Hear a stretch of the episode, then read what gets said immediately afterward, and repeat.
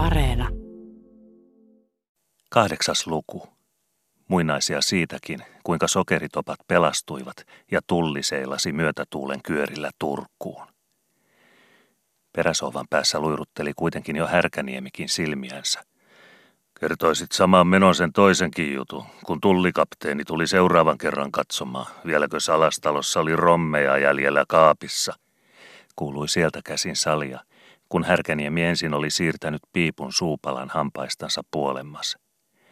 Härkäniemellä pohotti hyvän nahkainen vahingon muho parrassa, kun hän verkakseltaan alta kulmain siirteli silmänsä kuria piipun pesän puhovilta ylös alastalon ryntäätä myöten, alastalon yleensä hiukan punaviin kasvoihin. Hän tiesi vanhaltaan, että tämä juttu ei oikein maistunut alastalolle. Siinä oli paikkoja, joissa alastalon oli, kuunnellessaan sitä muidenkin suista, pureskeltava omaa huulipartaansa. Niin kuin esimerkiksi varsinkin se, että Blumberin sittenkin piti olla knupiltaan juoksevampi kuin hän oli arvellut, ja perästäpäin, sumuista selvittyään, mies asettelemaan omassa päässään peli alastalon salissa ja vähi rantapuodin sillallakin, tolkuille ja riitinkeille. Härkäniemi siis naapurina ja yhteisten marjamättäiden noukkijana muisti ystävän makkiaisiksi pienellä silmännurkan vilauksella alastaloa, ennen kuin aloitti tarinan, josta hän tiesi, että se alastalon alkamilta kernaami jäisi puhumattomana ikenien juureen, niin kuin Kitulan Matin luusuurus syömättömänä pussin pohjiin. Myöskin salissa katseli Härkäniemi ympärilleen ja arvasi naisväen toimista, että vielä menisi hyvä aika siihen, ennen kuin taas jäätäisiin miesten kesken ja asiat saisivat rauhansa.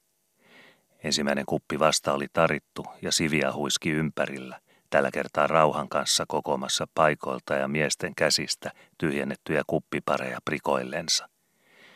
Juttelenkin tässä, ajatteli hän, niin toinen kierros kannetaan huomaamatta, ja aika kuluu niin, että ollaan valmiit, kun alkuun päästään. Härkäniemi siis yskäisi ja siirsi piipun suupalaa puolemmas parroiltansa.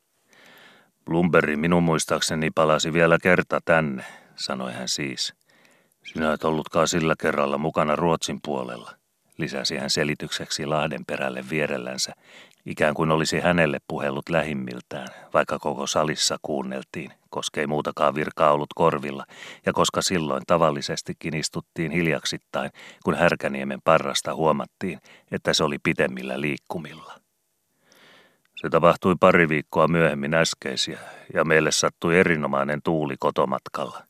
Tulla pursutettiin Ahvenanmeren ylitse niin kiirulla, ikään kuin alastalolla olisi ollut tieto, että sauna oli lämpiämässä kotona.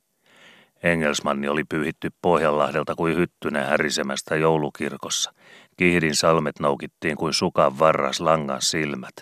Ja pikemmin kuin te täällä kotona olitte osanneet arvatakaan, olimme me maan takana ja nautrauman suulla.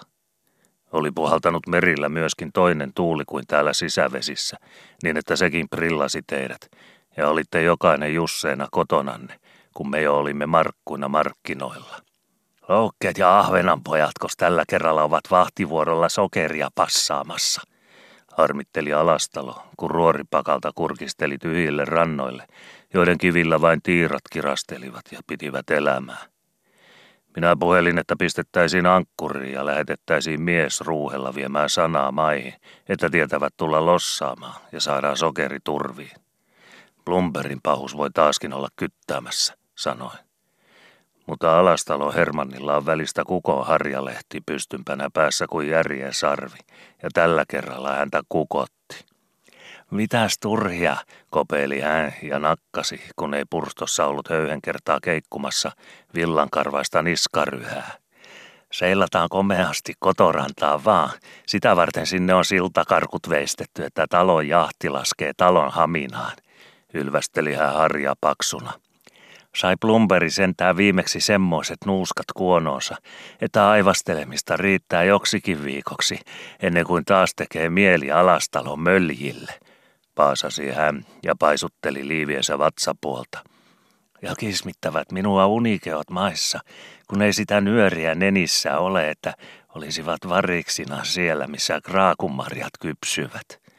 Jumaliste tekee minun mieleni katsella pukkilan naamassaan enää, venyykö se orttansa pitemmäksi, kun hän on paikalla vasta kun tuliaisryypyt jo ovat maistetut ja tallessa. Löysille kuutit ja puomi lavealle, koska tuuli pyyhkii. Tällä erällä ei Bloomberginkaan tarvitsisi ihmetellä, että alastalo seilaa puolilasteja rantaansa. Ruumassa toppipinoa ladottuna, minkä laidat ryyppäämättä kestävät. Suolaa vai se säkkikerta päällä peitoksi, etteivät loukkeet pudota ilmasta pillojansa suoraan kahvisärpimiin, kun luukut avataan. Sillä lailla alastalo silloin kerskaili, vaikka nyt läpyttelee silmälautojansa niin kuin lammasvaras keräjillä tai klipofiina katekismusläksyillä lukuvuoroilla. Ja purjeet kahta puolen virsikirjan leveälti me pyyhkivässä myötäisessä laskimmekin alastalon laahteen. Lippukin oli komeudeksi hissattu läiskimään kahvelin kärkeen. Uljuutta kesti vielä siihenkin, kun muhkeassa kaaressa siepattiin tuuli siipevästä purjeesta ja jahti viistäviin viilletti kuin käskystä, hiljeten kylkevän laidan poskelle sopuvan kotomöljän.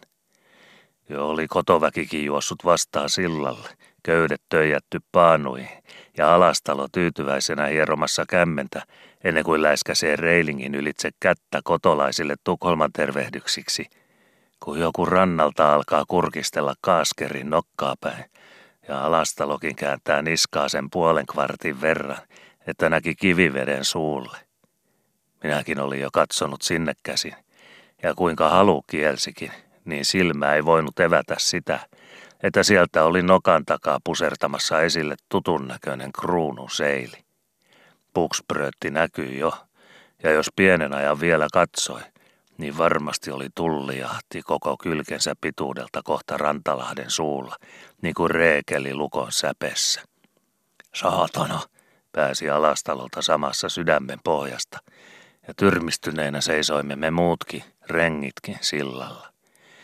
Minä olen katsellut vierestä välisti, miltä näyttää naamanpidolta ja silmäinkuljetukselta mies, jolla helvarin varressa jo on sinänsä täysi kynsissä ylälaidan puuskupäiden vartioimisessakin ja alalaidan kaitsemisessa ryyppypäältä, ja joka keskellä kihivää menoäkkää juuri niillä kiljumilla, jonne keulan puskevallakin parhaaltaan on löysin lentonsa, kivenkärjenkin kiehuma paikallansa, näyttämässä kaljua kylkeä kuohuvista, valmiina koettamaan kumpikos tässä myöten antaa, kiveen harmaako syrjäviltään – vai puu rauskasko lautaviltaan. Jos mies helvarissa silloin on mies, niin silloin on poskien peliä mukava katsella miehen naamassa. Ensimmäisinä muuttuvat silmien viilut kasvoissa pureviksi kuin rauta. Sen jälkeen on kuin terästä piukalla kasvojen joka juonessa, silmien singahtavilta suupielien kiristyvään kuiruun. Ja vasta kun keula kiihtäviltään nousee ja venheen kylki sylen matkalta viistää vihojansa sylkevän kärjen, arvaa, että jousen pingalta on helähtänyt käsky ja kasvojen teräspiuvi suorittanut teräksen työtä käsivarressa helvarin kurjella. Samaa peliä minä siinäkin katsoin Alastalon Hermannin kasvoilla – kun tulli jahti jalka jalalta kirvotti koko maalatun kylkensä Nautniemen nokanvarjosta ja silkoilla ollen käänsi pilivinnikurssia pusertamaan meitä kohden rannassa. Hissasi pilkan vuoksi ja muka tervehdyksen komeliaksi sekin lipun kirjavaa kahvelinsa tankoon, niin kuin läiskytteli meilläkin meidän kahvelimme kärjessä vielä värituukki viattomana penteleenä, huiski kuin lempo, vaikkei kukaan käskenyt huiskimaan. Katselin sekä tullijahtia, joka pursutteli joka syljennielemän kuivimalta kitalaissa lähemmäs ja lähemmäs, että alastalon kasvopuolta, jossa kitisi niin kuin rikissä, kun tuulen puuskunperi ja karkupuosu koettelee joka tuukin poskella, onko sauma tihuvaa pultaanissa ja mitä sainetta köyden hamppu naakelien piukoissa. Katselin ja ihmettelin, Vieläkös tämäkin kerta helvari kerkiää alalaitaan ja kivi kihdataan sivupuolitse kyljen kutimatta, vai jokos nyt rämähti astia? Niin katseli ja kirnusin sylkeä poskissani, mutta alastalolla potkasivat jo silmät päässä kuin kiiskinen verkossa. Janne, kiljaisi hän samassa.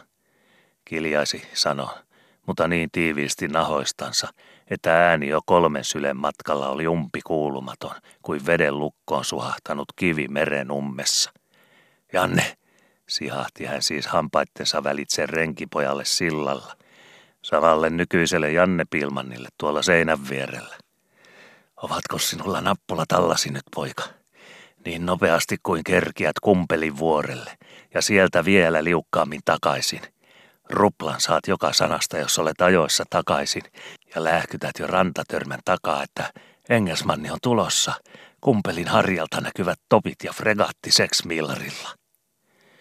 Ei siinä ollut aikaa pitempiin raamatun selityksiin ja plaraamisiin, eikä niitä tarvittukaan.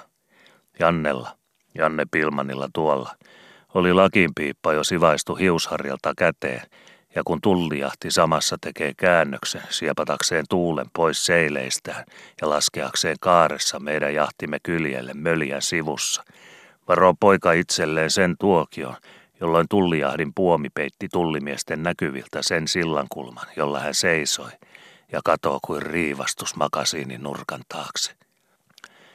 Ei alastalollakaan ollut nyt aikaa, kun tämä kuutti oli hellitetty enempiin toimituksiin sillä puolen rikiä.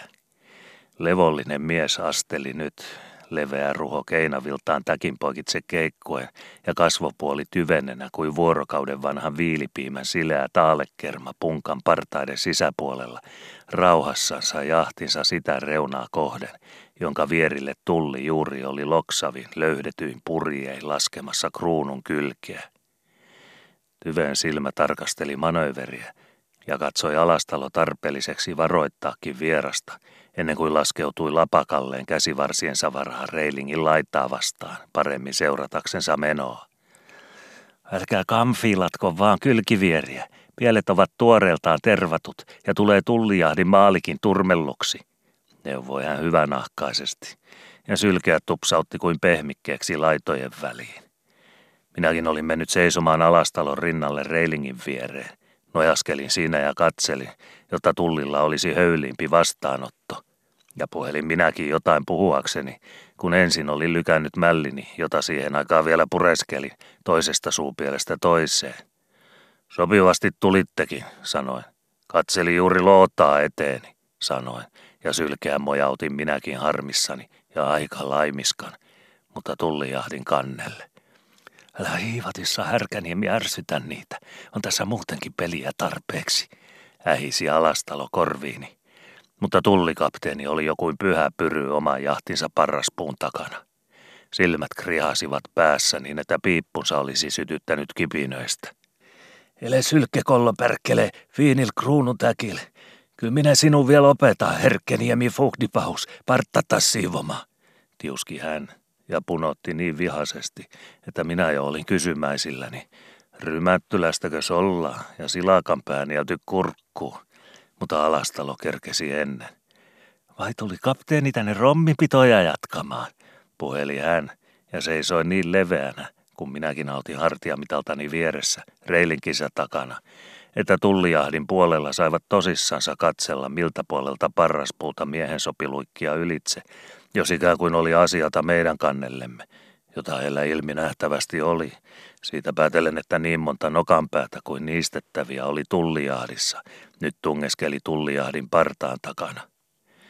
Alastalo kuitenkin vain jatkoi levollisia hampaistansa ja puheli, niin kuin tullikapteenilla olisi ollut kiiru Turusta hänen pakinoilleen.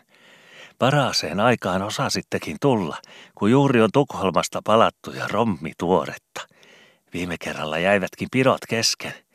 Mikä kiiru kokille tulikaan, kun toimitti lähtemään, puheli hän ja siirteli reilinkinsä takana tukevaa liivipuoltansa huomaavaisesti ja sopumiehenä aina sille kohdalle parrasta, josta edestakaisin kannellansa hyppelevä tullikapteeni oman reilinkinsä takaa katseli itsellensä paikkaa, mistä sopivammin harpata ylitse meidän puolellemme.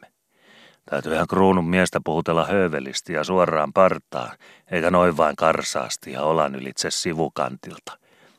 Rummi, rummi, kiisi kapteeni ja ähisi laitansa takana kuin pörriäinen ruudun pinnalla, josta ei pääse puskemallakaan lävitse. Sinun rummi kuin sontaliemi, kokki kuulema, kuin pukkila Vilma hokema sinun korvalehteen, sinun juottamas hoono rummi tulliherroille. Pukkila prehtimies, sanoma, Hoono rummi ja sylkemä. Sinun matso puheli viimis kerta paljon klookusta. Minun ajatteli verääkö minun klaarantus. Sinu ei ole yksikertainen mees, niin kuin sinun naama. Sinu olema kaksipohjainen mees.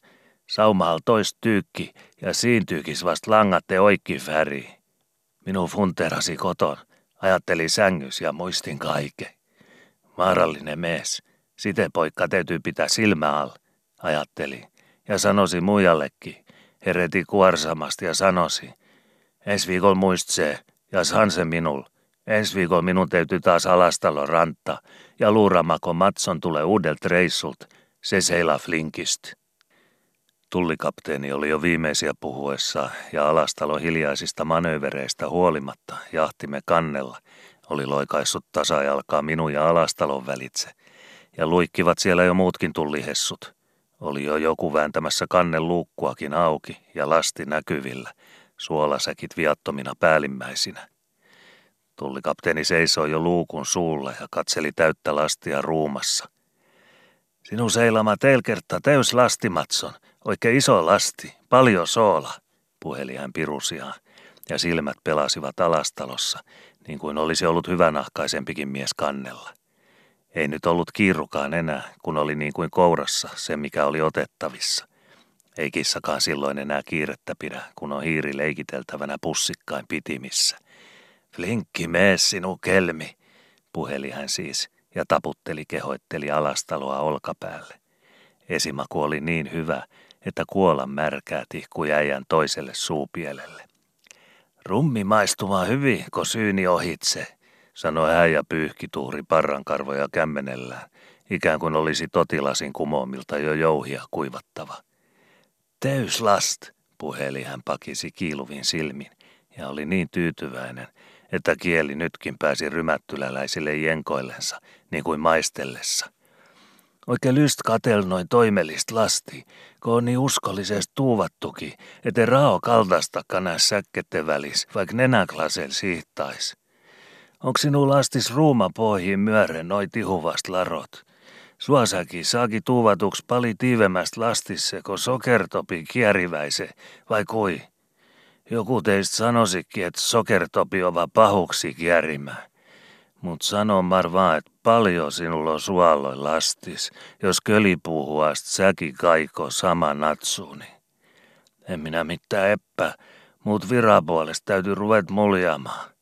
Paremmin minä sinun järjestäis nyt kuitenkin ajatteleko ennen, kun sain ole seilan puolilastehan minaha, niin tuo harmittaa sinun turvaivas ja engesmannin puolvälinen kiussaminen.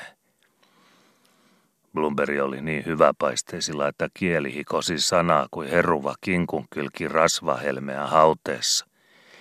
Eihän silloin ole ryypyn kiirettä, kun tuoppi täytenä vahtoa edessä ja sierraimet ensin ahmivat osansa lemasevasta, ennen kuin kurkku siemaisee omansa nahkoihin.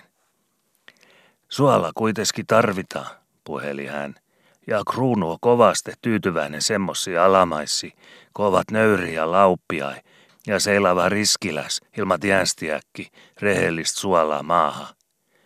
Emmar minä semmosi ihmisi kyllä ymmär, en kusko olevankaan.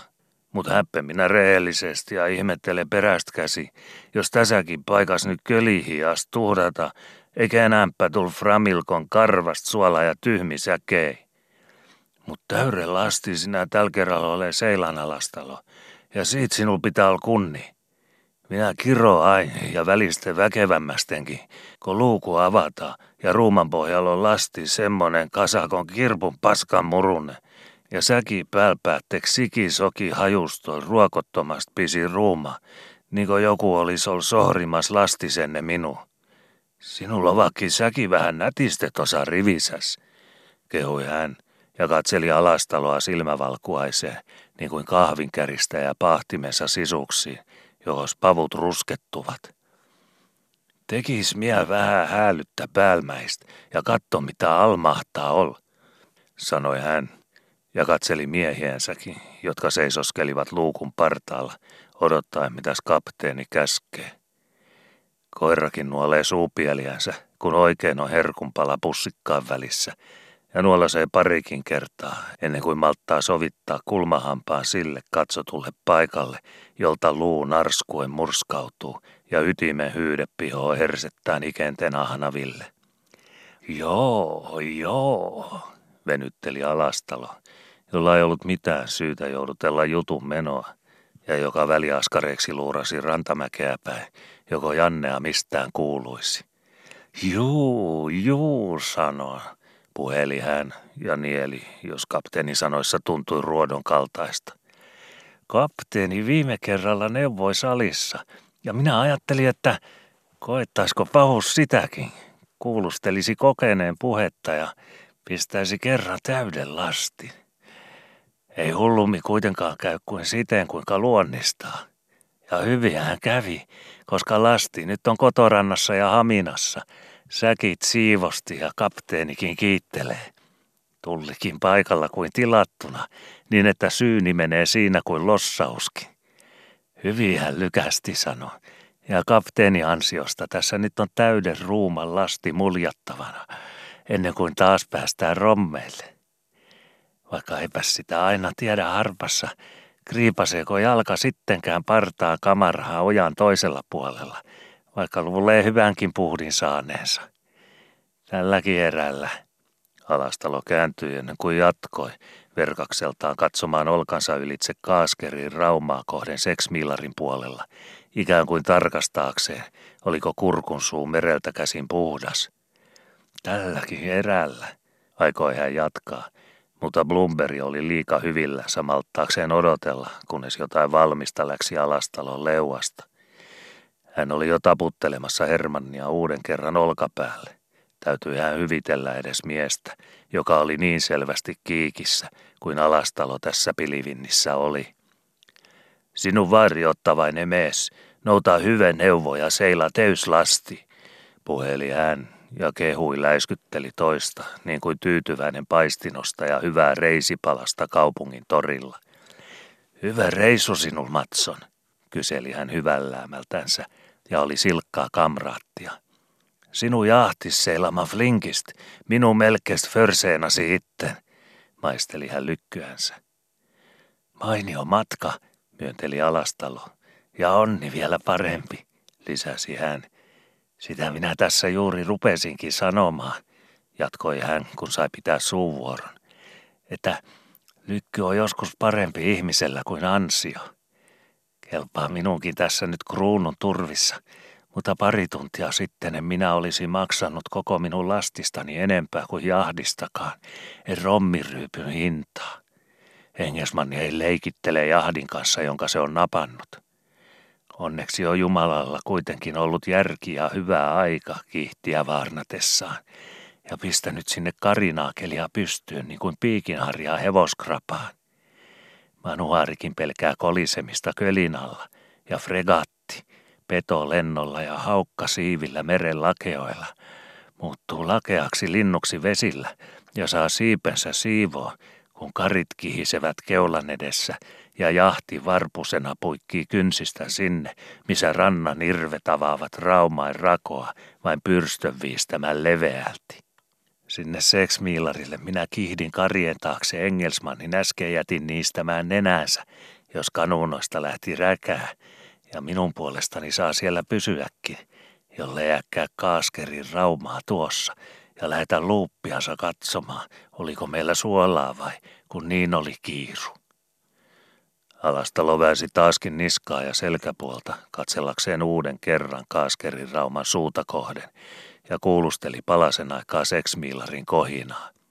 Oikein nyt sentään pahempaa hätää enää ole, kun on kruunu miehiäkin puurissa, puheli hän kotvan perästä ja kääntyi turvallisen näköisenä Blumberiin. Tullikapteeni sai kuin äkkiti, kun naurunsa sormenpään hellimpään ihon paikkaan. Parrasta oli paikalla hörähtely hävinnyt kuiville, kuin viheriä mehevä lakastuneesta perunannaatista aidan riukupuulla. Ja kaksi hyvin pylleröistä silmää tirrasi harjillansa kaaskerin rauman tyhjään suuhun, ikään kuin sieltä härisisi jo Engelsmannia lahdelle, kuin puskiaista potkaistusta kannon tyvestä. Engelsmanni, kiljahti hän, ja kaksi tukevaa tullimiehen kinttua vävähti täkillä niin kuin neljä seipäävää sääripiippua vikurin varsanalla, kun puskassa krapahtaa tien varrella. Engelsmanni, sanoi hän toisen kerran. Mutta karku ja kaksi pari oli kuitenkin lykätty siihen seuraavaan tinkaan, jolloin niitä ehkä tarvitaan, ja epäluuloinen silmäpari riippui nyt kärkineen alastalon tällä hetkellä liikkumattomassa parrassa. Luuraako sinun pahus minu taas, sinun kelmimees? heltesi hädässä Blumberin hampaista. Silmä oli kerjännyt hyppäyksen avoimen luukun suullekin ja säkkien kutsuville pylleröille ruumassa, livahtaakseen takaisin kaaskerin nokan salaperäisesti viljuville vesille ja sieltä nopeasti epätoivoisen kerran alastalon yhtä suljetuille kasvoille. Sinu olemas koira ja totinen ketun naama, ja sinun jekuttama minupäin silmi, koetti kapteeni Parka kolkuttaa tiedonmurennetta itsellensä, niin kuin takoo voimattomin käsin rautaporttia se, joka huomaa itsensä teljetyksi lukon taakse, ja tirkisteli alastalon hievahtamattomaan partaan kuin mihinkin hyvän ja pahan tiedon puun lehvä vastaan. Armahtihan alastalo toki mies raiskaa. En minä kapteenia uskomaan pakota, jolle kapteeni uskoa tahdo, puheli hän ylen tyvenesti, vaikka kuitenkin hiukka terävämmällä äänellä kuin ennen. Hän huomasi, että hänellä alkoi olla sakara käsissä. Mutta kyllä minä Engelsmannin tunnen. Kyllä minä Engelsmannin olen nähnyt. Eikä se ole sanottu, että he juuri tänne ensimmäiseksi löytävät, vaikka laskisivatkin sluupin vesille. Eikä kaiketikkaan tämä se sama laiva ole, joka mennä suvena lähetti sluuppinsa kaaskerin lävestä kivivedelle nuuskimaan. Puheli rauhoitteli alastalo tullikapteenia, joka seisoi täkillä kuin tulisilla hiilillä. Tuosta ne tulivatkin. Minä istuin juuri tuvan akkunassa ja katselin, kun sousivat Lahdelle 20 miehen voimalla. Lausatteli alastalo edelleen kuin hyviäkin muinaisia muistellen ja osoitteli peukalollaan Blumberin kalpenevaksi muuttuvan nenän ohitse kaaskerin nokkaa kohden. Alastalo naurahteli. Olimme miesmäisiksi silloin kylässä, ja kun Engesmanni meitä syhyttelemättä, minun oli jahtinikin naution takana piilossa, sousi sisään kivivedelle, niin lähetimme sanan. Minä luulen, että se oli Härkäniemi, jonka pääknuppi silloin hullutteli. Lähetimme sanan Karjamaahan ja muihin lähitaloihin, että nyt on hyljeparvi sihdissä, jos vaan on hyljepyssyä mynningillä ja miestä takana tarpeeksi kaaskerinrauman kummallakin rannalla. Parin tunnin kuluttua meitä olisikin ollut koko liuta paikalla ja koolla, ja reikiä olisi vissisti paukuteltu Engelsmannien punaisiin takkeihin kummaltakin puolelta rauman läpeä, ellei Engelsmanni lykyksemme olisi ollut meitä liukkaampi ja jo soudellut ulkona seksmiilarilla, kun me olimme pyssyinemme postissa kivien takana. Lykyksemme sanon, sillä mitäs olisi taloistamme ja kylästämme jäljellä muuta kuin kekäleitä – jos olisimme päässeet paukuttelemaan ja Engelsmannikin tullut fregattinensa katsomaan Rauman suulle, mitä leikkiä täällä pidettiin. Kyllä Engelsmanni tien tänne osaa, jos tahtoo. Puheli alastalo, kuin muita hyviänsä vain olisi puheskellut ja rauhoitellut, vahdaten kuitenkin koko ajan vaivihkaa myöskin rantamäkeä päin. Mutta en minä sentään usko, että Engelsmanni tällä erällä nokkansa tänne pistää – en usko oman lastini ja suolojenikaan vuoksi, lisäsi hän, kun alkoi nähdä valkoisen tukantupsun vilkahtelua ahteen takana. Kas kun tuulikin on täydessä luoteessa ja puhaltaa koko vahvasti, puheli hän ja katsella tähysteli tuuliviiriä tullijahdin topissa.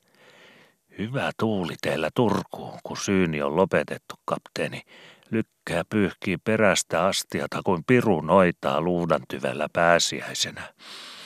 Mikäs hätä teillä, jos Engelsmanni aivastaisikin kaaskerillävestä sisälle? Miehet puurii vaan, seilit länsi, ruori alalaitaan ja sen hemmetin kyytiä tyhjin astion Turkua päin, niin että ota kiinni Engelsmanni, jos hännästä saat ja soutaen kerkiät. Toista minun, seilit alhaalla, trossit kiinni, jahti raskaassa lastissa. Minun suolojani ei pelasta mikään, vaikka piru messuisi ja piispa kiroilisi. Alastalo oli nyt jo huomannut, kuinka Janne, Janne Pilman tuolla, tulla vilkaisee rantamäkeä alas, minkä tukanharja juurillansa päänahassa pysyi ja jalannappula kerkesi tromppua siirtämään. Pojalla hekotti naama punaisena kuin keitetyn krapun pinta. Mitä sodottelemisia ja kirkonmenoja me nyt tässä oikeastaan enää pidämme. Suoritetaan syyni, koska luukkukin on avattu, niin päästään pikemmin rommeille. Puheella hoputteli alastalo, kun oli saanut kirvotetuksi silmänsä pojasta. Hän oli nyt ylentyventä miestä. Selvästi hänellä ei ollut muuta mielessä kuin ilman kantit ja tuulen haisteleminen. Luodetuulellakin ovat semmoiset konstinsa, että se ehtoomalti lakenee. Ja mikä silloin lakaisee tullijahtiakaan kivivettä pitkin, josta se niin kauan laiskotellaan ja nenänkyynärää kasvatellaan, että Engelsmanni sittenkin lykkää nokkansa horisonttiin, sanoi hän ja siemesi ajatusta Blumberin päähän. Likistävätkö kapteenilla patimet varpaita vai? Lisäsi hän samassa mukaan osanotolla katsellen, kuinka tullikapteeni todella tanssi semmoista varvasvähtiä täkillä, luukunpartaa ja reilingin välissä jahdin kannella, että yksinkertaisella olisi sillä hetkellä voinut tulla mieleen pahempiakin pelkoja kapteeni ja vaikka hänen housujensa sisällön puolesta kuin varpaan ahdistukset. On sitä sisikunta lyönyt löysäksi miehelle helpommissakin tapauksissa kuin niissä pinteissä, joissa Blumberi ilmeisesti nyt hyppeli sielu ja ruumiin henkselit yhtä piukalla. Selvä asia kuin oman nenän knuppi oman kouran pitelemiltä oman naaman taulussa, että suolasäkkejä luukulla ei tarvinnut kuin kyhjiä kyljilleen ja sokeritoppaa vilkotti ruumassa enempi kuin omaa mako uskalsi ajatella. Mutta pääsikös niitä kyhjimään nyt? Silloin kos juuri hellitettävä kynsi nuotan köydestä, kun apajassa polskii näkyviltä siian niskaa, niin paksulti kuin padassa puuron puhivaa. Engelsmanni tulee, Engelsmanni tulee, kului samassa jo mäen törmältä. Ne tulevat, ne tulevat, huohti Janne jo sillalta, minkä lähettävistä keuhkoista ilman ääntä lähti. Minä juoksin, minä juoksin, puhisi hän sillalla, ikään kuin sitä tietoa saattaakseen olisi vähissä hengin törmässyt paikalle, ja ikään kuin tullikapteeni sitä asiaa kuullakseen olisi silmät tapilla karannut meidän jahtimme maanäärisen reilingin viereen. Kumpelilta näkee, kumpeli vuorelta minä katselin, hoki Janne niin hengästyksissään, että minäkin olisi uskonut toden olevan kysymyksessä, jollen olisi paremmin tiennyt. Pojan pahus oli luhdin nurkan takana vähdännyt tallipässin kanssa, joka siellä oli vasikkain kanssa laitumella, ja jonka hän kureissansa talvella oli opettanut puskusille, kun sitä tarttui sarventynkiin. Siitä hän oli hengästynyt. Oli naskali järkevästi kyllä arvellut, että mitäs hän kumpelille asti turhia karaa metsiin, kun häntä likempänäkin tarvitaan, ja kuka ties pikemminkin kuin arvaakaan. Oli jäänyt siis luhdin taakse, josta sopi kytätä laattian alatse, miltä asiat sillalla kulloinkin näyttivät, ja välillä mänkiä sarvisilla pässin kanssa, että sai verensä vähän liehtomaan. Sieltä luhdin nurkan takaa hän siis nyt oli kiilinyt paikalle, kun hänen mielestään tullikapteeni oli luhdin alitse katsoen vihtonut käsiään semmoisella tavalla, että nyt hän loikasee luukun suusta ruumaan. Oli kiilinyt paikalle ja huohotti nyt liehotti pässin tappeluja jahdinreilingin varassa sillalla. Siitä teosta alastalo hänet sitten palkaksi ottikin myöhemmin kokiksi ensimmäiselle reissulle kuunariinsa ja opetti pojasta merimiehen – Kumpelilta minä katselin, puheli poika. Laskivat manuaarista juuri sluuppia vesille. Kaksikymmentä miestä minä laskin, kun istuivat airoihin. Mitä sinä kohiset, poika? puheli Alastalo, myöskin oli tulla kävellyt samalle puolelle jahtia reilingin partaalle tullikapteenin viereen. Poika on nähnyt vuorelta jonkun fiskari viskelemässä paatistansa verkkojansa veteen merellä ja silmät iiranneet niin, että tulee puhumaan historioita tänne, rauhoitti hän kapteenia. Missä sinä olet lorvaillut keskellä parasta arkipäivää, kun et ole auttamassa, marisi hän Jannellekin. Saat hypätä ruumaa ja autella tulliherroja säkkien siirtelemisessä, niin että päästään alkuun ja tullaan valmiiksi, käski hän. Tullikapteeni oli kuitenkin jo saanut Jannea takin rinnuksesta ja pudisteli käsissään häntä siitä, ikään kuin totuus lähtisi paremmin napeista piukottaen. Miten sinun nekemä? Miten poika puhele? Engelsmanni tulee, joko kohta tulee?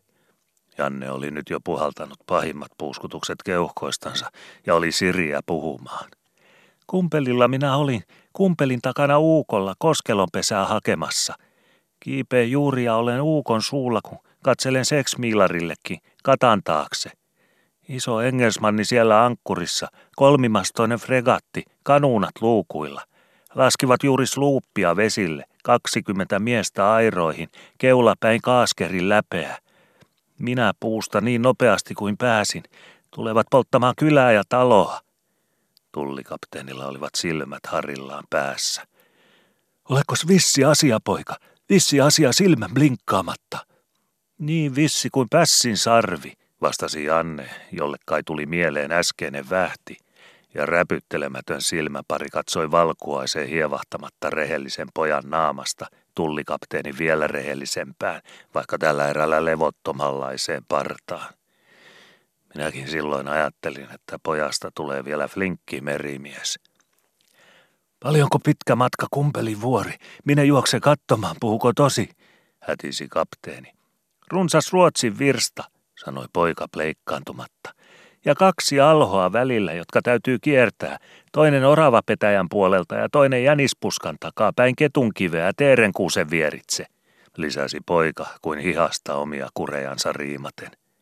Oravapetäjä, jänispuska, hölmistyi kapteeni mutta ei kerjennyt selvittämään sekaisin meneviä järjenlankojaan päässä, kun Janne jo painoi omien livistimiensä peittimiksikin helvarin vartta tihuvammin sitä laitaa vastaan, jolta nyt keula nostettiin ventaan. Kohta ne ovat kaaskerin lävessä. Niillä oli iso kanuna ahterissa ja toinen keulapiikissä, ja sousivat repelivät kuin vietävät. Mies keulakanunan takana kyttäsi niin kuin pässi sarvenvarttansa pitkin ennen kuin pukkaa – lateli poika niin syntisesti, että minäkin jo, vaikka leukani sillä hetkellä oli viaton, aloin tuntea synnin saivaraa parrassani. Enkä kiellä sitäkään, että mekin, minä ja muut myöskin, jotka jahdissa asian paremmin tunsimme, että meilläkin silmät sillä hetkellä olivat vähän knapillaan päässä ja vahdissa samassa kaaskerin nokassa, ja että selässä kulki semmoista, jota kutsutaan viluksi, kun ajatteli, että jos sittenkin kallion takaa juuri sillä haavaa stryykäsee Lahdelle kanuunan mynninki ja punaista mannia takana. Janne oli totinen poika kuin Jooseppi veljensä viljasäkkejä muljatessa. Mitä tullikapteeniin tulee, niin häntä ei tässä puhdissa enää olisi pidättänyt pirun pihtikään meidän täkillämme, ei vaikka alastalo olisi auttanut vierestä ja roikkunut silloisten kymmenen leiviskänsä painolla Blumberin jakun körttien liepeissä. Tasajalkaa oli kapteeni oman jahtinsa puolella ja muukin pesetniinkin saman vilkan kruunun reilinkien takana. Olen minäkin manövereissä joskus ollut, mutta niin sivaa minä en elämässäni ole nähnyt liikuttavan prasseissa kuin tullijahdin täkillä silloin. Yksi kaksi oli rattinakattu kapteenin omissa kourissa siihen kehrään, että keulalla ei ollut muu edessä kuin pusertaa päin sinne, mihin myötätuuli painoi, ja purjeet köysien kurottimilta leveöinään naakelien kiristyksiltä pyyhkivät. Siunaamaan emme me kerjenneet jahtimme kannella, saati hattua hyvästiksi heiluttamaan, kun naution nokan takana enää näkyi tullijahdista vain vanavesi, ja Blumberi keulapuun kiehumilta paineli kivivettä myöten sinne käsin, jossa Engelsmann jäi ahterin taakse, jossa oli takapuolella, mutta jossa järkikään ei saavuttanut äijää tukanhaivenoista kiinni, ennen kuin kuka ties joskus vasta Turussa, Turun möljän kyljessä. Emme me sentään häntä suremaan kerjenneet rannassa, ennen kuin joskus vasta totipöydän ympärillä täällä salissa, sillä sillalla oli sillä kerralla lastista totisesti tavallista piukempikin taksi ja miesten selkien höyryttävä ennen kuin ruuman kaikki pinot olivat losatut. Kyllä sinä sillä reissulla alastalo oli ollut tavallistakin ahneempi, ja kun viimein sai ojentaa selkäänsä ja pyyhkiä hikeä otsalta, niin tallessa oli makasiinissa sokeria ja kahvia pienemmän maaherran läänin varalta ja jokaiseen rantapuotiin porvattavaa suviviikoiksi. Härkäniemi vaikeni.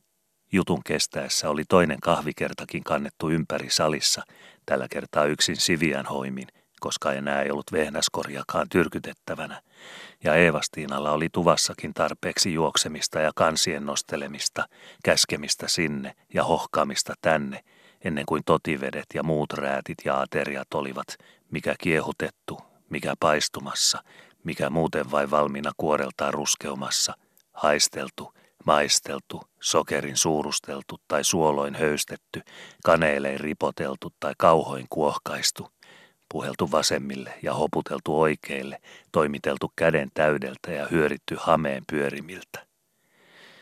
Härkäniemi siis vaikeni ja huomasi kummikseen tyhjästä kahvikuppiparista kourassaan, jota Siviä juuri oli noutamassa häneltä pois muitakin tyhjiä kuppeja salissa kootessaan prikalleen, että hänkin oli juttelemisen kuumissa noukkinut toisen kahvikuppinsa itselleen prikalta, edes Siviää silloin huomaamatta, ja juonutkin sekoitellut koko hyvän liemen niin äkkäämättä, ettei maun tietoa ollut suussa enää muuta kuin muistelemalta – Puhelin paskotteli ja meni mistiin koko kupin täysi suulta. Harmittelikin Härkäniemi Siviälle tyhjää kuppiparia prikalle laskiessaan. Kiusan kappaleet koko blumberit ja, miksen sanoisi, koska ajattelen, Jannet myöskin, kun juoksevat parroille, parasti ikään kuin ihmisellä olisi parempaa tekemistä ja tyttölapsi on kantanut kahvin kultaa maisteltavaksi. Pitäisi minun iässäni miehen olla oppinut sen, että viljelee kahdesta samanhaavaisesta asiasta niin silmäänsä kuin suutansakin aina parempaan. Unohtaa muinaisten sumut silloin, kun paistaa edessä tuore poskipari vereksiltään ja kasvojen kukkivilta katseltavana, ja painaa jutun sammaleet poskihampaansa juureen siksi ajaksi, kun kuppi lemuuviltaan tuhlaa hajujansa kouran koparoilla ja liemenaltis hilkuttelee tassin pohjilla hemanmakujansa huulen hörpättäväksi.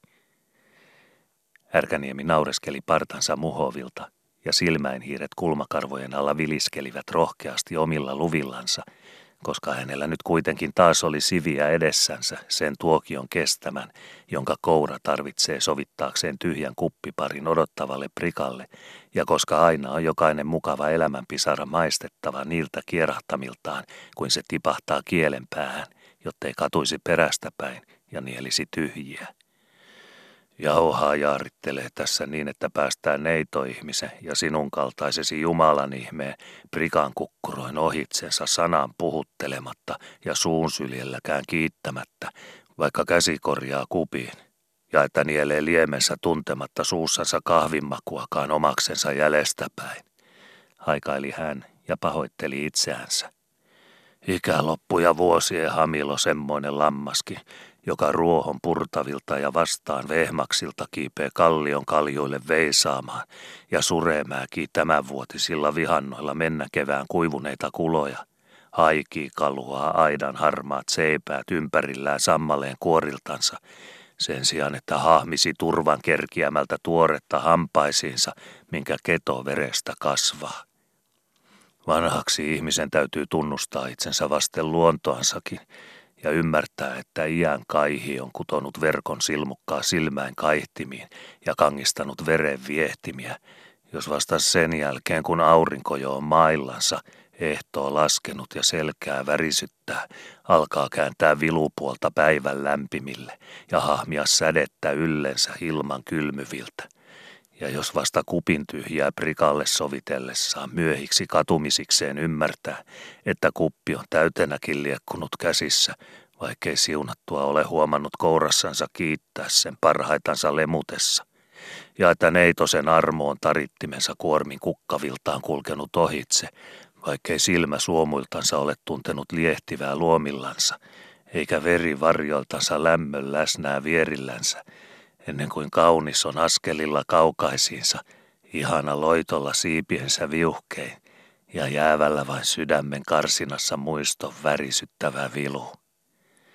Härkäniemi puhui nauroi muhoviltaan, ja vakaitten kasvojen silmävarkaissa kilotteli tosi ja pila, kuin tumman heije ja välkyn pilke auringon hilkuttamilla veden läikkymillä. Eihän kaiketi, kun sanan lykky ja suuvuoro oli ihmisellä, pitänyt koreata laskea kiittämättä sivuitsensa ja päästää neitosen kuvaista korvalehden hiilumatta laattian laveoille loittonemaan. Kahta asiaa minun omatuntoni ei niele tikun pistosta sielunkurkussa tuntematta. Siunaamatonta nukkumista ilman ristikäden rukousta ja tytön heleää askelilla ilman sanan hivelää korvissansa, ajatteli Härkäniemi ja oli tyytyväinen partansa peitoissa – eikä hän siviäkään muuta tainnut tarittimensa takana kuumilla jalansijoillaan, kuin nauraa hänkin helkkivin hampain, vaikka punan lento lehotti valtoiminaan kasvoilla. Eihän sopinut suuttuakaan, kun oli sydämen pohja hyvillänsä. Kukas lepposiltansa närkästyy. Tunsihan Härkäniemen sedän.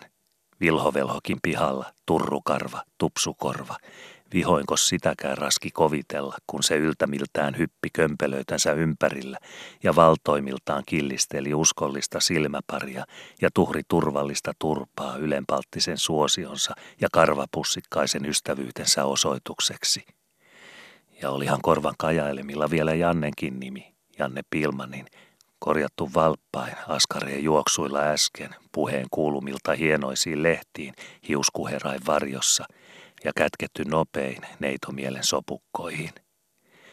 Sitäkös kättä yrmien tyrkkisi, joka paraltaan kurottaa kukkuran täyttä marjarovetta kouran hahmimilta noukittavaksi, ja siitäkös torupalkoin kiittäisi, että sydännupukka visertää iloa enemmän kuin poskiparat mahtuvat onnensa ylpeyttä punastelemaan.